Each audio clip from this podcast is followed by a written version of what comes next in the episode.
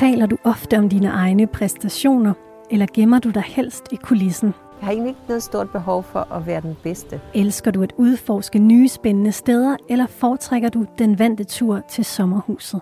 Jeg har altid haft meget mere lyst til at rejse ved at læse en bog, end frem for at faktisk rejse i virkeligheden.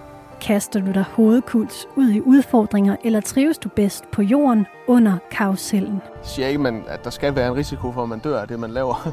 Men det er jo det, der gør, at der er noget på spil. I det her program har jeg fået en psykolog, Charlotte Råby Jacobsen, til at lave en personlighedsprofil på en række kendte mennesker. Jeg vil gerne se, om det kan åbne op for nogle nye sider af mine gæster.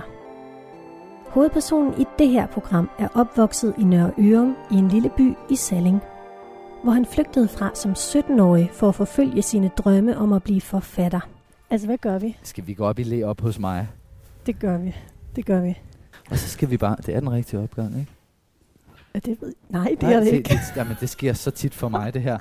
Hans bøger vil jeg putte ind under hatten queer litteratur. Men hans trilogi om Tue, hvor den sidste bog netop er udkommet, er alt muligt mere stort og fortryllende og intet mindre end en undersøgelse af, hvad det vil sige at være et menneske. Min gæst i dag bor højt. Så er det her. Nej, ej, helt på pustet nu. Har en lille entré, og så har han et billede af et kæmpe lem hængende over sit spisebord. Min, min skramlede, mærkelige lille hule. Hvor fint. Mit navn er Katrine Hedegaard. Du lytter til Radio 4 og portrætprogrammet Drømmesengen. Jamen her er de, Drømmesengene. Ja. Og vi er i din stue. Ja, hvor, hvor det ikke regner. Hvor det ikke regner. Ej, det er så flotte med det her blomstret indeni. Ej, hvor er det hyggeligt. Og så den her palme, så er det jo ligesom om, vi er på, øh, på ja, i syden. ja, hvor er det fint. ja. Dampende kaffe på ja. bordet. Ja. Ah, Thomas Korsgaard. Ja. Du er forfatter. Hvad vil du egentlig selv, når du sådan præsenterer dig selv, eller skulle præsentere dig selv nu? Hvad vil du så fortælle om dig selv? Det er altid så svært, synes jeg. Hvad vil jeg sige? Øh, ja, hvordan skulle man præsentere sig selv? Ikke? Det vil nok afhænge meget af, øh, øh, hvad for en dag man lige havde, så om man havde en dag i ho- fuld hopla, eller man havde en dag, hvor man følte sig kude og lille. Øh, I dag har jeg sådan en, en rimelig udmærket dag, øh, hvor jeg nok ville sige, at jeg hedder Thomas, og jeg har skrevet tre romaner i en trilogi, og en børnebog og nogle noveller, og øh, det er mit arbejde at være forfatter. Altså der vil jeg sådan godt ture sådan og, og, og tage, tage det på mig, det jeg laver på andre dage, der vil jeg gå helt ind, ind i mig, så vil jeg blive, få en lille stemme, så vil jeg sige, at jeg er oversætter. Fordi det siger jeg, hvis øh, jeg ikke har lyst til at snakke om det, jeg selv laver, så, så bruger jeg de bøger, jeg har oversat, og bruger bare det som det, jeg laver. Så det er sådan lidt, for, det er lidt forskelligt, ikke? Og du har faktisk for nylig udgivet en, din sidste bog i trilogien om Tue. Ja. Som jeg har læst med rigtig stor fornøjelse. Og det er virkelig sådan en page-turner. Så du er født øh, i 1995. Din opvækst i det her lille samfund, Nørre Ørum, Mm. det har du brugt som inspiration til at skrive den her trilogi om Tue. Ja, det har jeg. Ofte så starter øh, børns fødsel og øh, en families begyndelse starter jo ofte med, med kærlighed, med nogen, der har mødt hinanden og øh, øh, haft elskov og fået et barn og haft, haft nogle drømme sammen. Ikke? Og hvordan kan det så pludselig tippe og blive sådan dysfunktionelt og selvudslættende, som det, jeg synes, jeg øh, har set, ikke? set altså, udviklet sig. Det, det er jeg nysgerrig på. Ikke? Mm. Og det vil jeg nok aldrig stoppe med at være, altså interessere mig for. Men øh, ja, hvem er man? Det svar kan vi måske få lov at komme lidt tættere på i dag også, ikke? Ja, det er jo lige det, vi skal. Ja. Vi skal jo kigge ind i dit selvbillede. Og hvem, hvem tror du, vi skal se? Ja, det er et virkelig, virkelig godt spørgsmål. På nogle punkter, så kender jeg virkelig ikke mig selv særlig godt. For, for et halvt års tid siden, så sagde jeg til en af mine, øh, en af mine venner, at, øh, at jeg er jo sådan en sindig, sindig jyde. Og så sagde hun, at hvad? Sindig? Du er da på ingen måde sindig. Du er da det mest urolige og rastløse menneske, jeg kender. Og så måtte jeg også sådan, der kunne jeg mærke, det havde hun jo nok lidt ret i. Ikke? Så, øh, så hvem tror jeg, vi skal møde i de testsvar, du har med? Øhm, det er svært, men jeg håber at vi skal møde en, øh, et nysgerrigt menneske, og et menneske, som øh, et menneske med en god indlevelsesevne. For det er jo nogle af de ting, som jeg sætter virkelig højt i at besidde. Så hø- håber jeg, at vi skal møde et, øh, et roligt menneske et eller andet sted, selvom jeg også er restløs. Så måske også et restløs. Rolig og restløs på samme tid. okay. Du har svaret på en frygtelig masse spørgsmål, inden vi har lagt os her. Ja. Hvordan var det for dig? Jamen, det var egentlig udmærket. Uh, jeg prøvede at gøre det sådan hurtigt, og uden at tænke for meget over det, som, uh, som jeg fik besked på.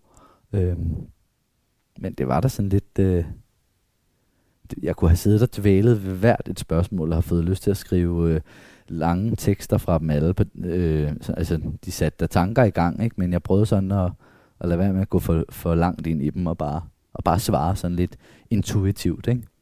Ja. Hvilket, altså du fortæller om det der med, at du har store dage og små dage.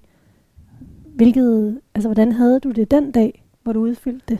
Øhm, ja, det var et stykke tid før, at min seneste roman skulle udkomme, og der var jeg, øh, jeg tror det var en søndag, så jeg var sådan lidt, øh, jeg havde måske lidt tømmermænd, og var nervøs op til udgivelsen, øh, sådan lidt, ja, kunne ikke rigtig skrive på nogle tekster, fordi der skulle ske så mange ting, og sådan, sådan lidt øh, ved siden af mig selv i virkeligheden. Men er det så et selvbillede, der er lidt ved siden af dig selv, vi skal se? Mm, ja, det er det måske.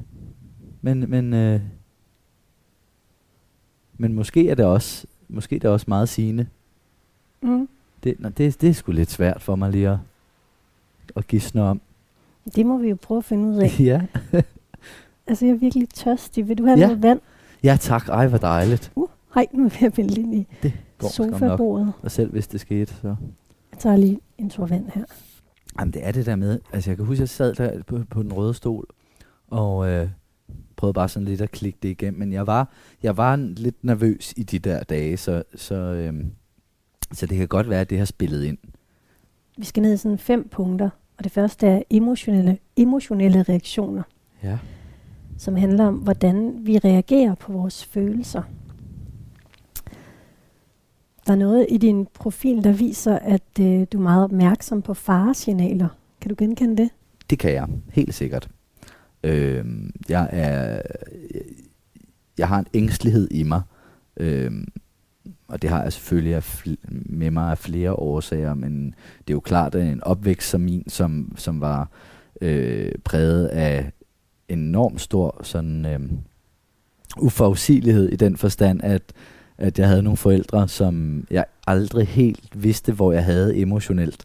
At, øh, at altså når man ikke ved, hvornår næste store følelsesmæssige udbrud kommer, så er det klart, så er man lidt på dupperne, og det, øh, det lever videre i mig. Det gør det helt sikkert. Øhm, jeg er meget opmærksom på mine omgivelser, og, øh, og det er jo på godt og ondt, fordi det er jo også noget, der, som, øh, som gør, at jeg bilder mig ind at være god til at læse situation, være blevet, go, være blevet god til at læse situationer og læse mennesker. Øh, men ja, det kan jeg klart genkende. Øh, Det er også noget, man, jeg i hvert fald så tydeligt i din, din hovedkarakter, altså i Tue der, ja, som også hele tiden forudser, at en katastrofe skal Ja. komme til at ske. Ikke? jo, jo, Er virkelig. det lidt den måde, det også foregår hos dig? At du tænker Mm. sådan katastrofescenarier? Ikke helt på samme måde som min hovedperson, gudskelov. Jeg har Nej. nok været der tidligere i mit liv, øh, men øh, det er måske også fordi, jeg får afløb for meget af den ængstelighed i mine bøger, ikke, hvor jeg kan bruge dem, bruge den på en eller anden måde. Altså Tue i den her roman, han, hans liv handler jo om ren og skær overlevelse på, på mange måder, fordi han kan ikke finde et sted at bo, så alt i hans liv handler om, hvor, jeg, hvor kan jeg være nu? Nu har jeg selv denne her dejlige lejlighed, og øh, har et totalt, og det er rigtig dejligt, et totalt kedeligt, stille og roligt, meget, meget øh, systempræget og rutinepræget liv, som, øh, som gør, at der er meget lidt sådan uforudsigelighed i mit liv, og det er rigtig, rigtig godt for mig, fordi det gør, at øh, jeg kan holde den der ængstelighed for døren. Ikke? Ja. Men et eksempel på, på det, altså mens jeg sad, og det, mens jeg sad og skrev, redigerede den her roman, så var der en eftermiddag, hvor det banker på døren. Og mit hjerte springer op i halsen. Og så gik jeg ud og kiggede af dørspionen, og så kunne jeg se, der stod en mand med solbriller og filmede. Og så begyndte mit hjerte bare at hamre, og jeg tænkte, nej, nej, nej. Har der boet nogen i lejligheden før, som har, øh, har øh, banderelationer, eller øh, stor gæld, eller et eller andet, eller øh, er der nogen, der hader mine bøger, som nu kommer for at slå mig ihjel? Altså, du ved, den, Ja, ja, min fantasi kørte bare afsted. Og jeg gik helt i stå, og så går der lidt tid, og så går denne her person ned ad trapperne igen, og jeg kan høre hoveddøren smækker, og så åbner jeg min dør stille og roligt, og så kigger jeg ud, og så står der en stor papkasse, og så tænker jeg, der er nogen, der har der er nogen, der har leveret mig et stort afskåret hestehoved nu, eller et eller Ja. andet. Ikke? Nu, det, er, det, det er et eller andet det er et eller andet ubehageligt. Og så åbnede jeg den der papkasse og smækkede, hoved, smækkede hoveddøren og tog papkassen ind og åbnede den. Og så var det seks flasker virkelig, virkelig god rødvin, jeg havde bestilt forrige aften, da jeg var pissefuld og sad og også redigerede. så øh, min, ængstelighed blev gjort til skamme, ikke? og så blev det jo bare til en, en, en lidt spøj, et spøjs øh, lille indslag i ens hverdag. Ikke? Men, ja. men det er bare for at sige, der sidder sådan en, et, en, et, et, øhm, det er jo at være i beredskab, ikke? Og øh, at være i beredskab er ikke rart, øh, og jeg øver mig på ikke at være det, og, og, og, men, men omvendt er det noget, jeg kan bruge mine bøger, og så det er sådan, det er ikke, en, det er ikke, det er ikke noget, jeg synes godt om at have den side i mig selv, øh, men jeg prøver at fagne den alt, hvad jeg kan, og jeg prøver at lære den at kende, og det er jo det bedste, man kan gøre med, med de der sider af en selv, som, som man ikke synes er så, øh, så skønne.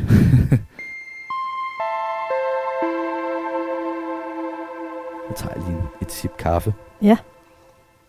Du siger, at dit liv sådan er meget systematisk nu, eller sådan sat i rammer. Ja, Kan du prøve at fortælle lidt om, hvordan det er det? Eller hvordan har du sat det i rammer? jamen det er det ved, at jeg mm, lever totalt sådan skemalagt. Så øh, står jeg op 7.30 kl. 8, afhængigt af sådan, om jeg lige har brug for en halv time til. Så sætter jeg vand over til kaffe og går i bad. Så når jeg har været i bad, så laver jeg en kop kaffe. Så drikker jeg den kop kaffe og ryger en cigaret. Og så sætter jeg mig med min tekst og kigger på den og skriver. Og øh, nogle dage, så stryger det afsted. Andre, der må jeg ryge utallige cigaretter, før jeg overhovedet får skrevet en linje.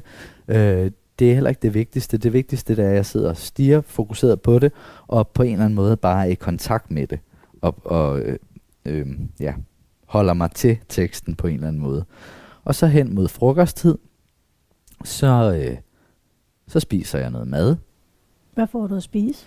Jeg spiser næsten altid til frokost bare noget kylling og noget salat. Eller, øhm, ja, det er, nærmest, det er nærmest bare det. Og så skriver jeg videre ind til øh, sidst på eftermiddagen, og så tager jeg ud og drikker kaffe med en ven, eller går en tur alene. Øh, spiser måske noget aftensmad medventen eller alene, og skriver så videre om aftenen. Hvis jeg virkelig er et godt sted i min tekst, så kan jeg godt lide at tage et, lille, par- et par glas vin og så lige sidde med det der lille boss, de der to. Jeg, jeg tror slet ikke på den der myte med, at alkohol og at kunne skrive, det hænger sammen. Men lige det der boss, man kan få et til to glas, som kan skærpe en, det kan være rigtig hyggeligt, og det kan være en hyggelig lille ledsager til at gøre dagens arbejde færdig. Men hvis jeg vil blive ved med at drikke, så er det noget med at klappe kon- computeren sammen, ikke? fordi ellers så, så øh, kan man hurtigt komme til at gøre skade i ens dokument min hverdag skal være så dejligt kedelig som overhovedet muligt, fordi så kan der ske alt muligt spændende og vildt i tankerne. Og du skal huske kaffen, Ja, inden den bliver kold. japs. Mm. Nå, nu vil jeg så læse lidt op for dig. Ja, Herunder emotionelle reaktioner. ja. Thomas føler sig ofte sårbar og er meget opmærksom på faresignaler omkring sig. Han forventer, at det værst tænkelige vil ske, og fremstår ofte modløs, men bliver sjældent vred. ja. det synes jeg passer virkelig godt. Og så står der, fremstår ofte modløs. Altså, ja. Du virker virkelig ikke modløs lige nu i hvert fald. Nej. Nej, det er jeg, det, øh, ej, det er jeg heller ikke lige nu, men jeg, jeg har en modløshed derinde, som jeg, så jeg forstår godt, hvad den, den mener, den test, eller den personlighedsprofil der. Øhm, Hvordan er den? Altså, hvornår er den der?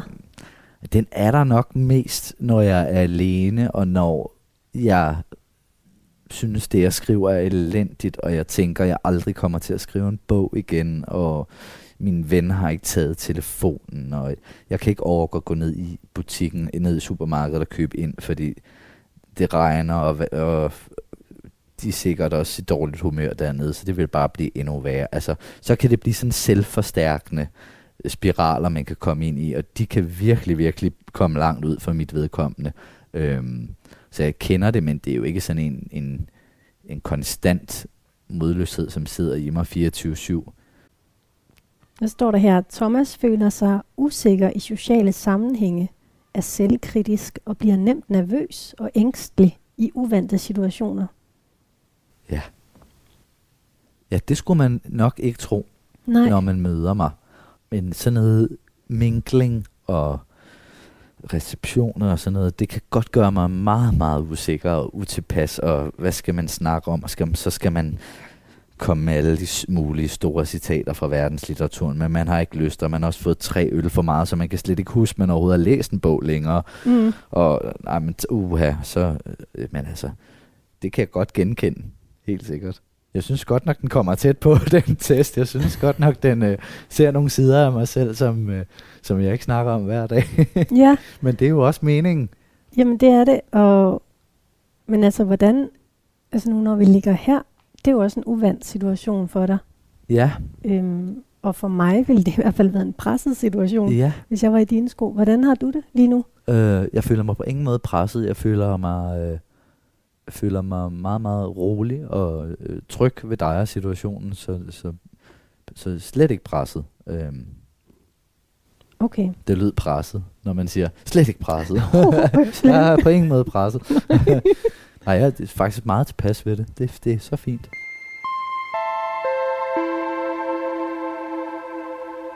Nu skal jeg lige fortælle til lytterne, at du lytter til Drømmesengen på Radio 4 med mig, Katrine Hedegaard, og jeg ligger her sammen med dig, Thomas Korsgaard, Ja. forfatter, i din lejlighed, Mm. inde i din stue. Ja, For første gang så er drømmesengen rykket indenfor. ja, det pisser ned. Ja. Det pisser ned udenfor. Men det er enormt hyggeligt. Du har svaret øh, på nogle spørgsmål i profilen her, der handler om pessimisme. ja. Det blev du ikke gjort, gjort opmærksom på, at det var det, du svarede på. Men, Nej. men du har blandt andet svaret på spørgsmålet, du er ikke til noget. Og så har du svaret meget enig. Ja. Mener du virkelig det? At du ikke duer til noget? Mm, Det har jeg jo så i hvert fald ment den søndag, jeg har svaret. Ja. Men det er jo nok, fordi jeg har nok, jeg kan se mig selv svare på det her, og, og høre, er ikke bedst til noget. For det synes jeg ikke, jeg er. Jeg synes ikke, jeg er, og det er ikke i forhold til alle andre, øh, nødvendigvis, fordi jeg på ikke, det er ikke sådan sat i sådan et, et konkurrenceperspektiv med, at så vil jeg være bedre end den og den og den forfatter øh, til at skrive. Det er over for mig selv. Jeg synes ikke, jeg er bedst til at skrive endnu. Bedst, så bedst som jeg kan være. Så jeg tror, det er sådan det, jeg har ment med mit svar. Mm. Øhm, jeg synes bestemt, jeg er god til at skrive, men jeg synes ikke, jeg er bedst. Og jeg tror ikke, jeg vil ture at skrive, sætte kryds et andet sted i det schema, før jeg virkelig følte det.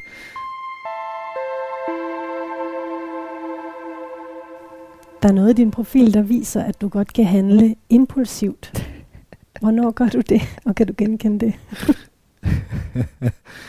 Jamen, det er, når jeg pludselig går forbi en frisør på vej hjem fra et møde og tænker, jeg klipper fandme alt mit hår af nu.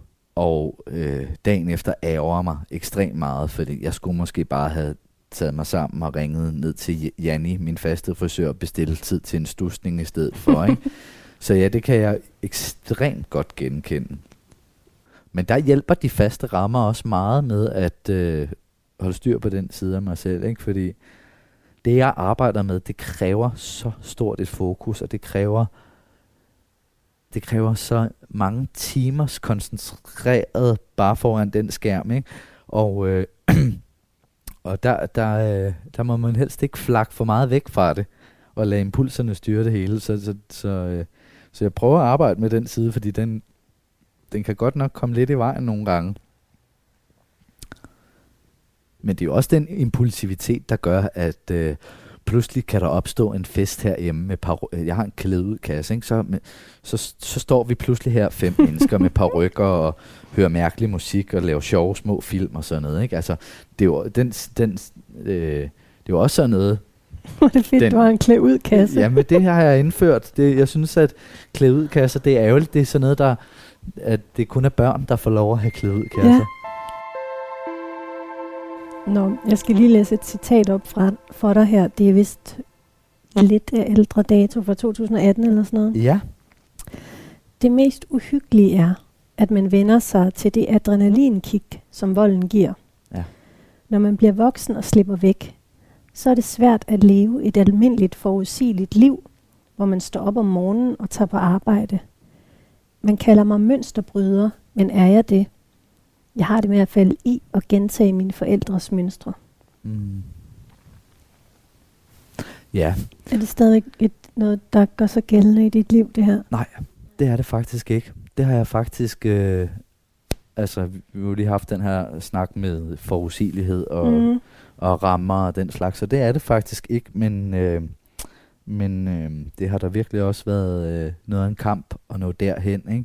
Det hænger måske i virkeligheden også godt sammen med den der øh, ængstelighed, eller hele tiden at være opmærksom på faresignaler. Ikke? Altså, når man er vokset op med det, så, øh, så bliver der pludselig meget, meget stille, når man får sin egen lejlighed, og, og, og alt er godt i virkeligheden. Ikke? Så skal ja. man lige sådan forstå, at, at, at den der udsathed, som man voksede op i, at den, den er ved at forlade en, og det er helt i orden, og man, øh, og at man faktisk har fortjent et liv, hvor man ikke er udsat, og hvor man, øh, øh, hvor man ejer sin egen krop.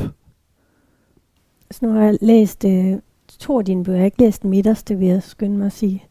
Øh, men øh, bare for læserne, kan du, kan du prøve lige at fortælle lidt om, hvad det er for en, en usikkerhed, du voksede op i, eller ikke for læserne, for de mm. lyttere, der ikke har læst dine ja, bøger. Ja. Altså bare lige sætte et ja, ord ja. på. Øhm, jamen, jeg har jo skrevet de her tre romaner, som begynder med, hvis der skulle komme et menneske forbi, øhm, som handler om en familie, som øhm, forældrene, Tue, som er min hovedperson, hans forældre, de mister et barn. Og det sætter moren ind, det sender moren ind i en øh, ret voldsom depression, og faren går ind i sig selv og arbejder og prøver at skabe nogle penge sammen, fordi at økonomisk går det heller ikke særlig godt. Og øh, apatien vælter ind over den her familie.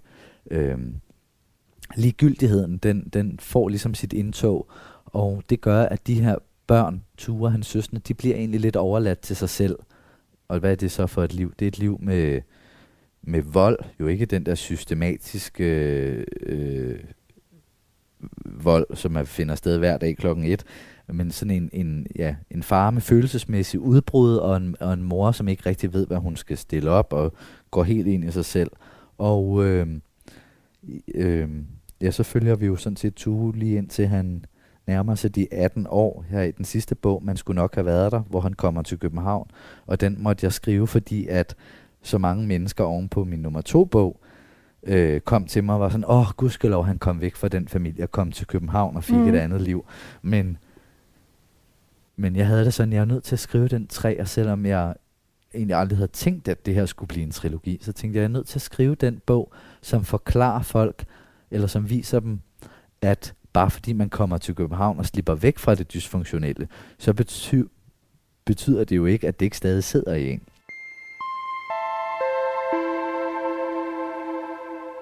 Jeg har læst, at du er bevidst om, at alt kan smuldre.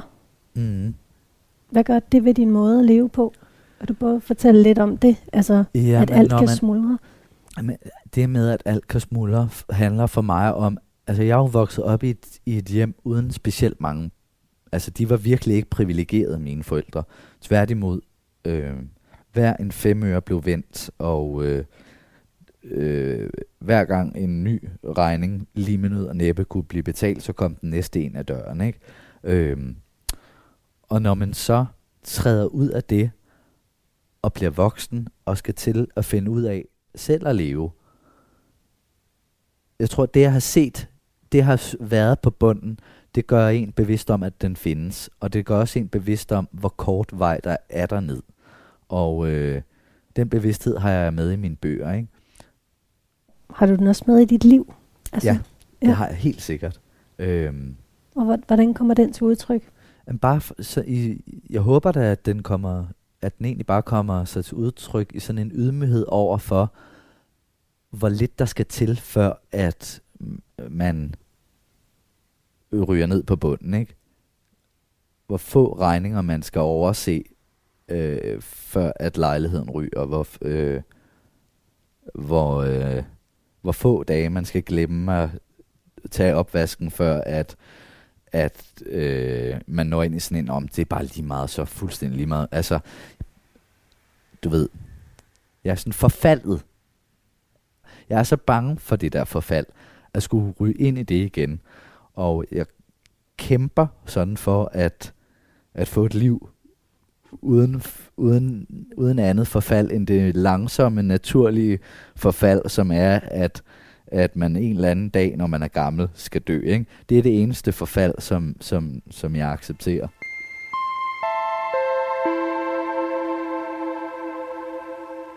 Og ligger du godt? Meget. Jeg er helt i send. Og det er godt. Ja. Skål. Skål.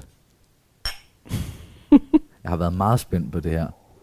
Indtil videre, så siger den, at jeg er ængstelig og impulsiv og, og frygter det værste. Det er, det er spændende at lære sig selv at kende på den måde her. Ja, men ja, den har ikke fanget humoren endnu. Nej, eller noget sådan... Vi må se, om det, det er ikke så muntert. Nej. Øhm, men lad os gå lidt videre her. Ja. Til ekstroversion. Det handler om den mængde energi, vi retter udad mod vores omgivelser, samt vores behov for stimulation udefra. Ja. Hvordan tror du, andre mennesker opfatter dig? Det kommer jo nok an på, hvem det er, men øh, i det store hele, så tror jeg, folk synes, at jeg er meget vital og øh, sådan smilende, øh, frembrusende, sjov. Øh, det tror jeg er det, er for at vide, at de mennesker, som, som, som i hvert fald for eksempel mine venner, eller dem, der kunne blive mine venner, eller sådan, det, det, det, det, øh, det er det, jeg hører der. Ikke? Så er der sikkert også nogen, som synes, jeg er for meget, eller sådan underlig, eller lidt off, øh, lidt klovnet, useriøs. Ikke? Men det må jo være deres eget problem. Ikke? Det, det, altså, det afhænger jo af øjnene, der ser. Hvordan har du det med andre mennesker? Øh, det kommer der an på, hvem det er, men i det store hele, så har jeg det ret godt med andre mennesker. Jeg øh, nyder at være sammen med mennesker, og jeg nyder og sætter en dyd i at øh, kende forskellige mennesker, ikke, øh, ikke sådan øh, befinde mig i en, en lille, et lille reservat, i en lille enklave af folk, som bare er fuldstændig ligesom mig. Jeg fandt et skønt citat fra Alt for damerne, ja. hvor du siger, jeg har kun meget få venner. En af dem er 60 år og både alkoholiker, ludoman og pusher. Men hun er til at stole på og fortæller fantastiske historier. Hende vil jeg også gerne være venner med. Ja, men hun er også så skøn. Hun er så skøn, ja. Og hun, øh, hun tager ikke telefonen, når jeg ringer i øjeblikket, for hun har dårlig samvittighed over, at hun ikke har fået læst min bog. Nå. Men det har jeg altså sagt er helt i orden, at, hun, at, at der er ingen læsepligt. Nej, så, nej. så jeg skal sætte en lang sms her senere i dag, hvor jeg som forklarer, du, du behøver, jeg vil ikke skælde dig ud over, at du ikke har læst den. Nej. kunne jeg aldrig drømme mig om.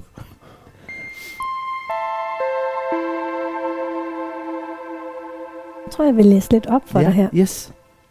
Under ekstroversion. Ja. Thomas fremstår imødekommende og hjertelig, men har egentlig meget lidt interesse i at have med andre at gøre. er det rigtigt? Nå, hvor interessant. Ja. Altså, oh, den er svær, fordi ham har meget lidt interesse i at have med andre at gøre. Det, er- Måske kan læse lidt videre. ja, det må du gerne. Ja.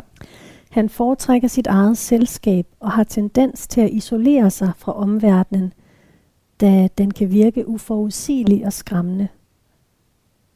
Thomas vil helst undgå at gøre sig bemærket og har tendens til at lade sig styre frem for at blotte sig og give udtryk for egne meninger og holdninger. Han frygter fordømmelse og utilstrækkelighed.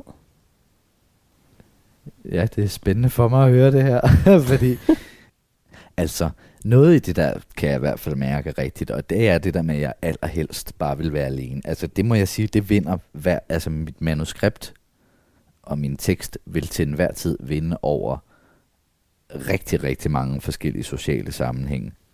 Og jeg, øh, altså, jeg kan simpelthen have, have det så sjovt i mit eget selskab. Timerne kan gå på sådan en helt vild måde nogle gange. Ja, Så, så, så, øh, så det er også rigtigt. Altså, det er rigtigt. men der står, har egentlig meget lidt interesse i at have med andre at gøre. Ja, det synes jeg godt nok er en hård formulering. ja, det er i hvert fald ikke sådan, du virker. Nej, ej, det synes jeg ikke er rigtigt. Men det er jo noget, du har svaret i Ja. profilen, der ligesom gør, at den bonger ud på Ja, det. den, ja. ja den, den Det er rammer mig lidt, synes jeg, fordi jeg, jeg ser egentlig mig selv også som et, et menneske, som har meget brug for at være sammen med andre selvfølgelig, og øh, suger energi af det, og forhåbentlig også giver noget energi tilbage. Men det har nok noget at gøre med den sindsstemning, du var i, Ja. da du udfyldte den, Ja, tænker jeg. ja. Der er nogle øh, spørgsmål, du har svaret på, som handler om dominans. Ja, ja. Øhm, for eksempel, lader andre tale ved møder?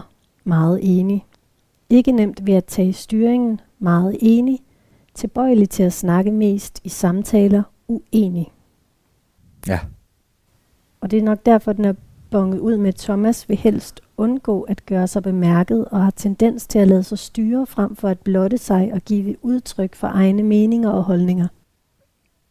Ja, altså jeg, det, det, det er, holder jeg egentlig fast i de svar, fordi at jeg øh, i sådan nogle middagssamtaler, der, altså, der sidder jeg tit og lytter, altså hvis, hvis, dis, hvis, hvis der bliver diskuteret et eller andet øh, emne, altså så, op, så lytter jeg og, og tænker, og så tænker jeg og tænker jeg over, hvad jeg selv mener, og når jeg så har, er helt skarp på, hvad jeg egentlig synes, jeg kan, vil bidrage med, så er emnet skiftet.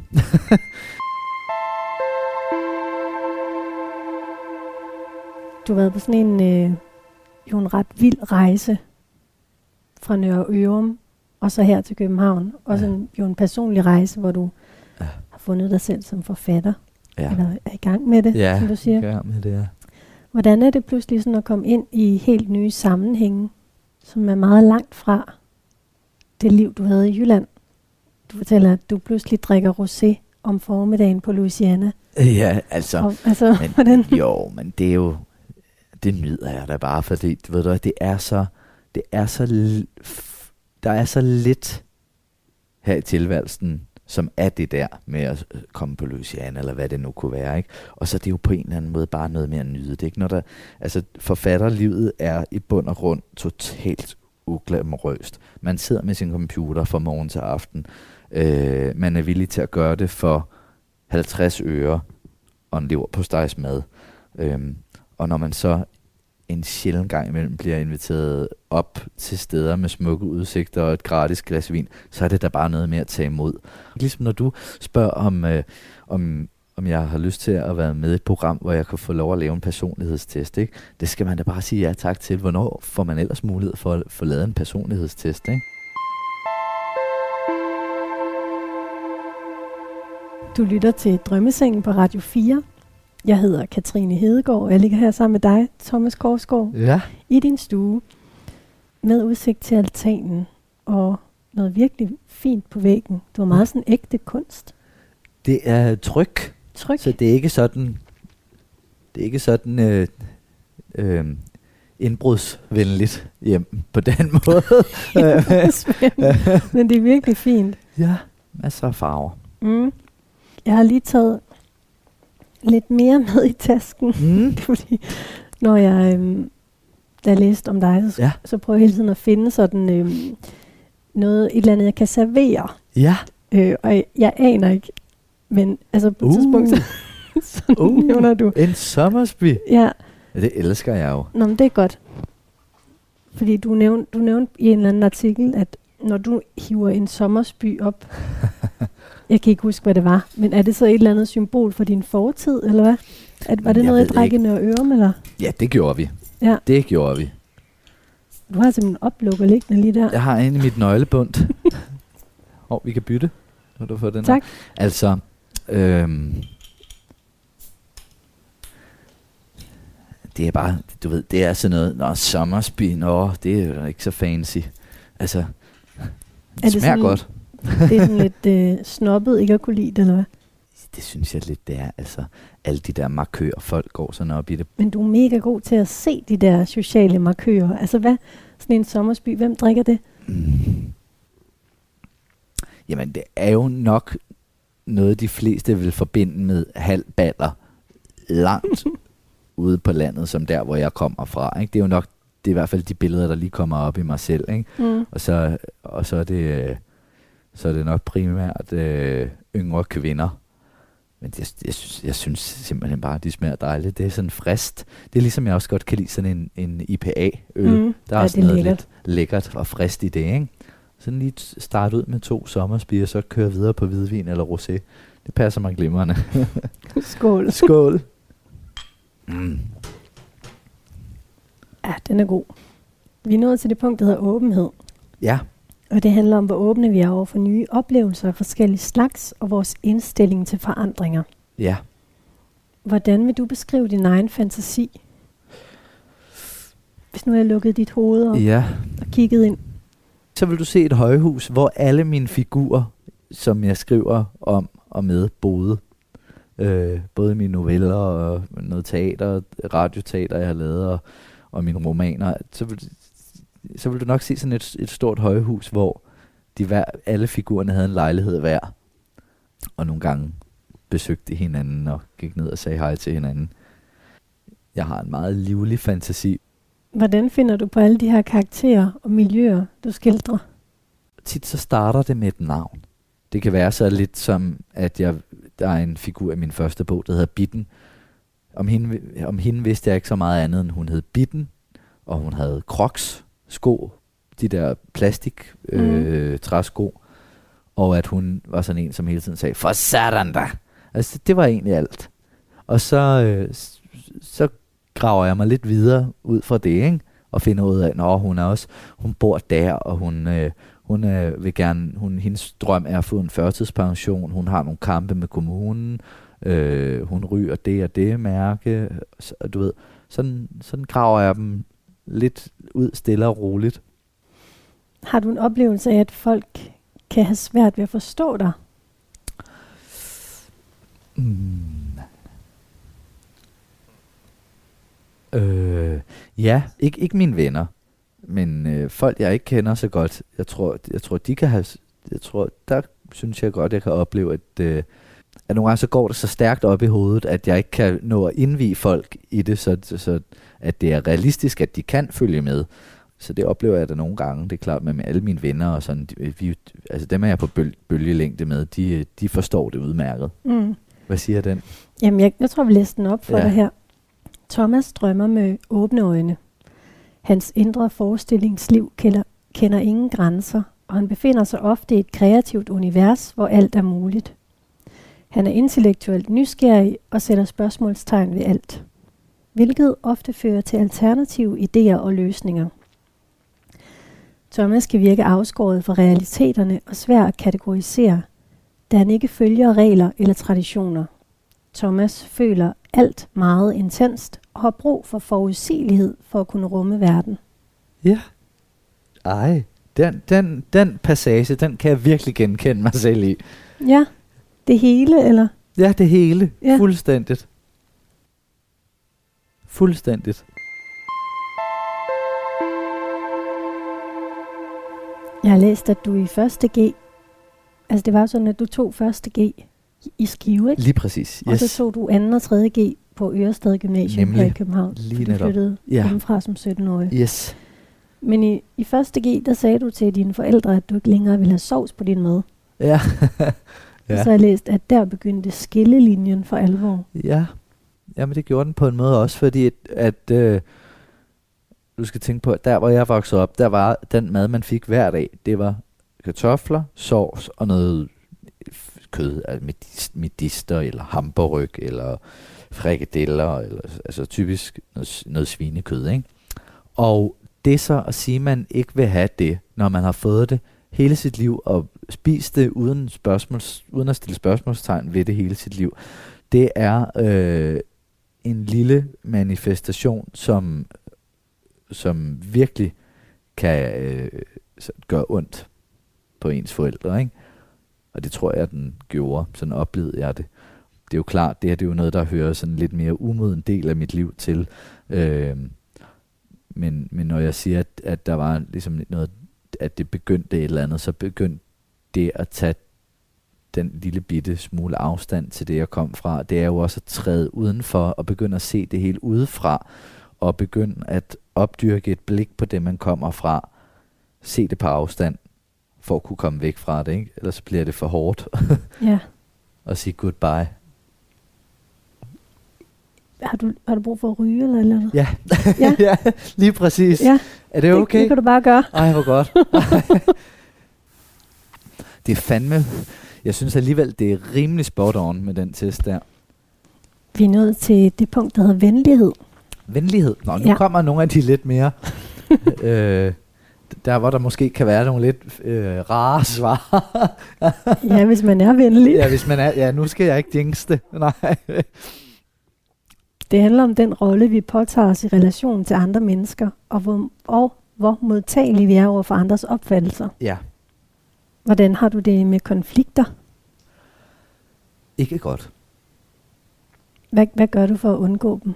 Øh, går mindst muligt ud i verden. det gør jeg faktisk. Ja. holder mig til de mennesker, jeg kender og øh, forstår og holder af. Men, men jamen, det er klart, jeg bryder mig da ikke om konflikter. Det, det, det er da helt sikkert. Hvorfor? Ikke? Det er fordi, at jeg er vokset op med, at øh, enhver lille bitte konflikt udviklede sig til, at øh, smørknivene føg gennem luften, og øh, dørhåndtagene faldt af dørene, og stoleryggene faldt af. Altså, det, det, det var noget, der endte i kaos, og var vold og buller og brag hver eneste gang. Og øh, ja, og det har plantet sådan et, et stort flugtinstinkt i mig. Din profil viser, at du har høj grad af sympati og medfølelse med andre. Kan du genkende det? Det er øh, noget, jeg i hvert fald gerne vil besidde, så det bliver jeg øh, da glad for, at den siger. Der er noget i din profil, der også viser, at du er lidt på vagt over for andre. Hvad skyldes det, hvis du kan genkende det? Jeg kan være på vagt, hvis jeg øh, Øh, hvis jeg bliver, hvis jeg synes, at der er øh, hvis folk virker kølige eller virker øh, sådan ufo, sådan, ja, hvordan kan man sige det, hvis, hvis folk virker meget off, eller øh, meget påvirket, eller, eller sådan, øh, at der er, ja, eller hvis, ja, en kulde, men altså, det er svært sådan lige at sætte, sætte sådan, det er svært lige at sådan beskrive. Men for eksempel så, øh, jeg følte ikke den vaksomhed med dig, for eksempel, og hvad der så lige gør det, det ved jeg ikke lige. Altså, du virkede venlig, da du kom ind ad døren, øh, sød og flink og imødekommende, og, øh, og øh, det, det er der jo ingen garanti for, så, så du ved, hvad er det, der lige afgør det, det er jo lidt forskelligt. Jeg er glad for, at du synes, jeg virkede imødekommende. I går der fik jeg at vide, at øh, min regnjakke, den ligner øh, en af dem, Gestapo har på. Er det rigtigt? Nå, men Jeg, jeg læser lige lidt op her for dig under venlighed. Thomas er optaget af, hvad andre tænker om ham, og vil hellere underkaste sig andres beslutninger, end at risikere at starte en konflikt. Han er ydmyg og ikke helt bevidst om sin egen værdi. Thomas har stor medfølelse med andre og vil ofte blive meget følelsesmæssigt påvirket og involveret, når, når andre har det svært. Den første der, det er jo den der med at, at indordne sig andres beslutninger, eller hvad det er, det er jo resignation. Og altså, det kan jeg virkelig genkende. Altså, hvis der er konflikter, eller øh, lidt uvenskab, eller et skænderi i vennegruppen, så får jeg det tit sådan fint. Du er sikkert ret. Den sidste linje i venlighed er, samtidig har han også øje for egne behov, og er bevidst om, at han kan påvirke situationer til sin fordel. Ja. Mm-hmm. Der er lige en sidste faktisk. Ja. Han er altid lidt på vagt og selektiv omkring, hvem han har tillid til. Ja. Ja, men det er også, det, det, er, det er klart. Altså, jeg synes i al beskedenhed, at jeg, øh, i al beskedenhed, så synes jeg, at jeg er rigtig, rigtig god til at fornemme andre mennesker og deres intentioner og hvem de er og øh, øh, hvad de vil. Hvad med det der med, at du har øje for egne behov og er bevidst om, hvordan du kan påvirke situationerne til din egen fordel? Ja. Øh, kan du genkende det? Det er vel sådan noget, for, altså, så er det måske sådan nogle, øh, kunne det være sådan nogle øh, økonomiske forhandlinger eller et eller andet? Øh, er det det, der tænkes på? Det kunne det måske godt være.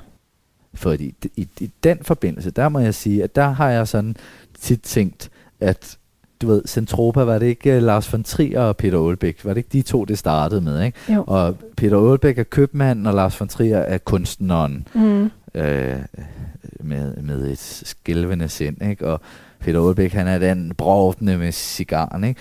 Og nogle gange så forestiller jeg mig lidt, at, at jeg har en Peter Aalbæk og en Lars von Trier inde i mig selv, uden at sammenligne mig med dem, med dem nogle af dem i, i øvrigt. Mm. Men i den forstand, at når jeg skriver bøger, så er det Lars von Trier, så er det kunstneren, og når jeg forhandler og den slags, så er det Peter Aalbæk med cigaren, ikke? Som, som, det er virkelig godt som skal have, som skal fandme have, have nogle ordentlige vilkår, ikke?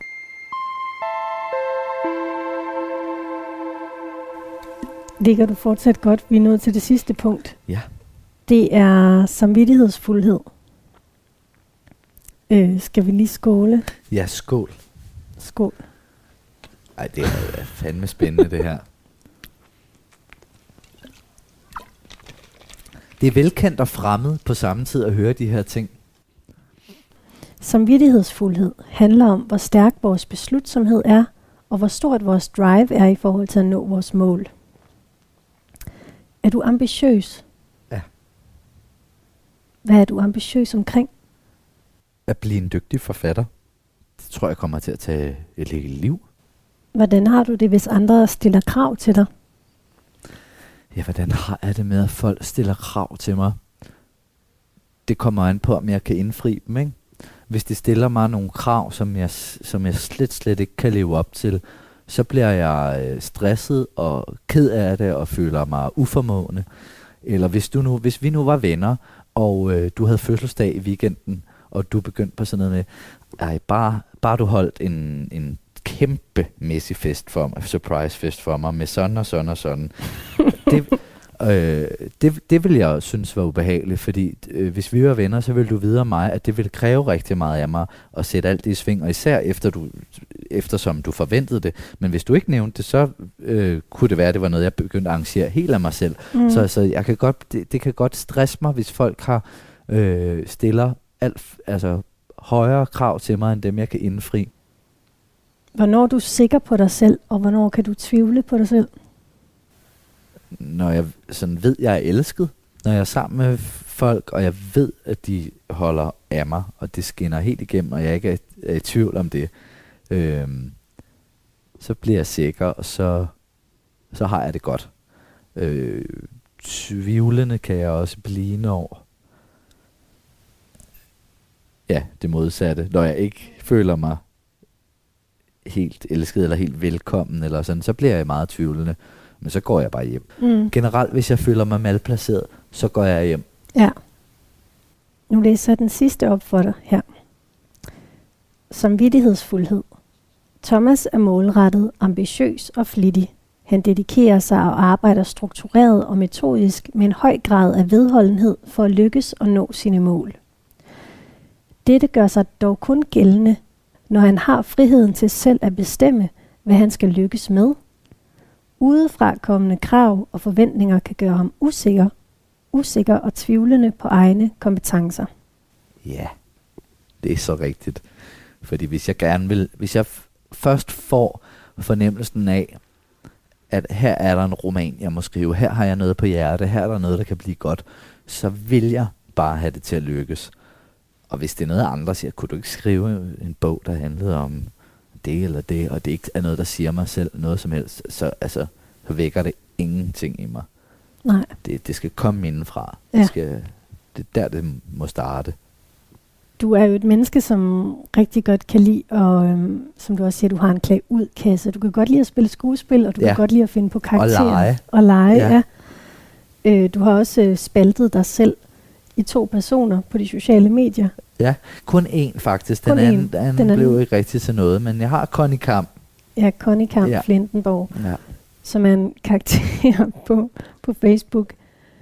Og jeg var sådan, den første hypotese, jeg læste op for dig, der emotionelle reaktioner.